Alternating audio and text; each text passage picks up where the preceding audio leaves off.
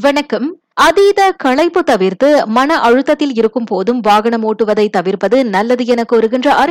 யுபிஎம்ஐ சேர்ந்த சமூக சுகாதாரத்துறை பேராசிரியர் டாக்டர் குழந்தையன் கேசிமணி நம்மளுக்கே தெரியும் நம்மளுக்கு வந்து ஸ்ட்ரெஸ்ஸாக இருக்குது அந்த குறிப்பிட்ட நாள். எப்போ நம்மளால செல்ஃப் இவாலுவேஷன் பண்ண முடியுது? அப்போ வந்து முடிஞ்ச வரைக்கும் நம்ம வந்து வாகனத்தை ஓட்டாமல் இருக்கிறது நல்லது. ஏன்னா நம்ம அந்த நேரத்தில் வாகனத்தை ஓட்டணும்னா நம்மளால வந்து முழு கவனமும் அந்த வாகனத்துக்கு நம்மளால செலுத்த முடியாது. ரெண்டாவது அந்த சாலைக்கு நம்மளால வந்து செலுத்த முடியாது. பொதுவில் வழக்கமான இடங்களை காட்டிலும் புதிய இடங்களுக்கான பயணங்களின் போதுதான் சிலர் மன அழுத்தத்திற்கு ஆளாகும் வாய்ப்புகள் அதிகம் இருக்கும் என்றும் அவர் சொன்னார்.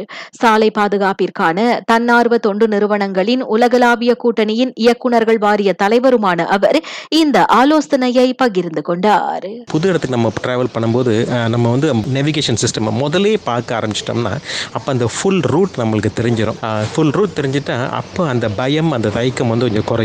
அப்போ அந்த பயணம் வந்து ஸ்ட்ரெஸ்ஸு கொஞ்சம் குறைவாகத்தான் இருக்கும். ஒன்று ரெண்டாவது வந்து எங்கெல்லாம் எப்பெல்லாம் நம்ம வந்து ஒரு புது இடத்துக்கு நம்ம ட்ராவல் பண்ணும்போது நம்ம வந்து கொஞ்சம் வெள்ளனாவே கிளம்பிட்டோம்னா இப்போ வந்து அந்த டைம் வந்து நம்மளுக்கு ஸ்ட்ரெஸ்ஸாக இருக்காது. எனவே பெருநாள் காலத்தில் சாலைகளில் போக்குவரத்து நெரிசலை தவிர்க்க பயண நேர ஆலோசனையை பின்பற்றி பயணங்களை திட்டமிட்டு மேற்கொள்ளுமாறு அவர் வலியுறுத்தினார். நான் சௌரியம்மாள் ராயப்பன்.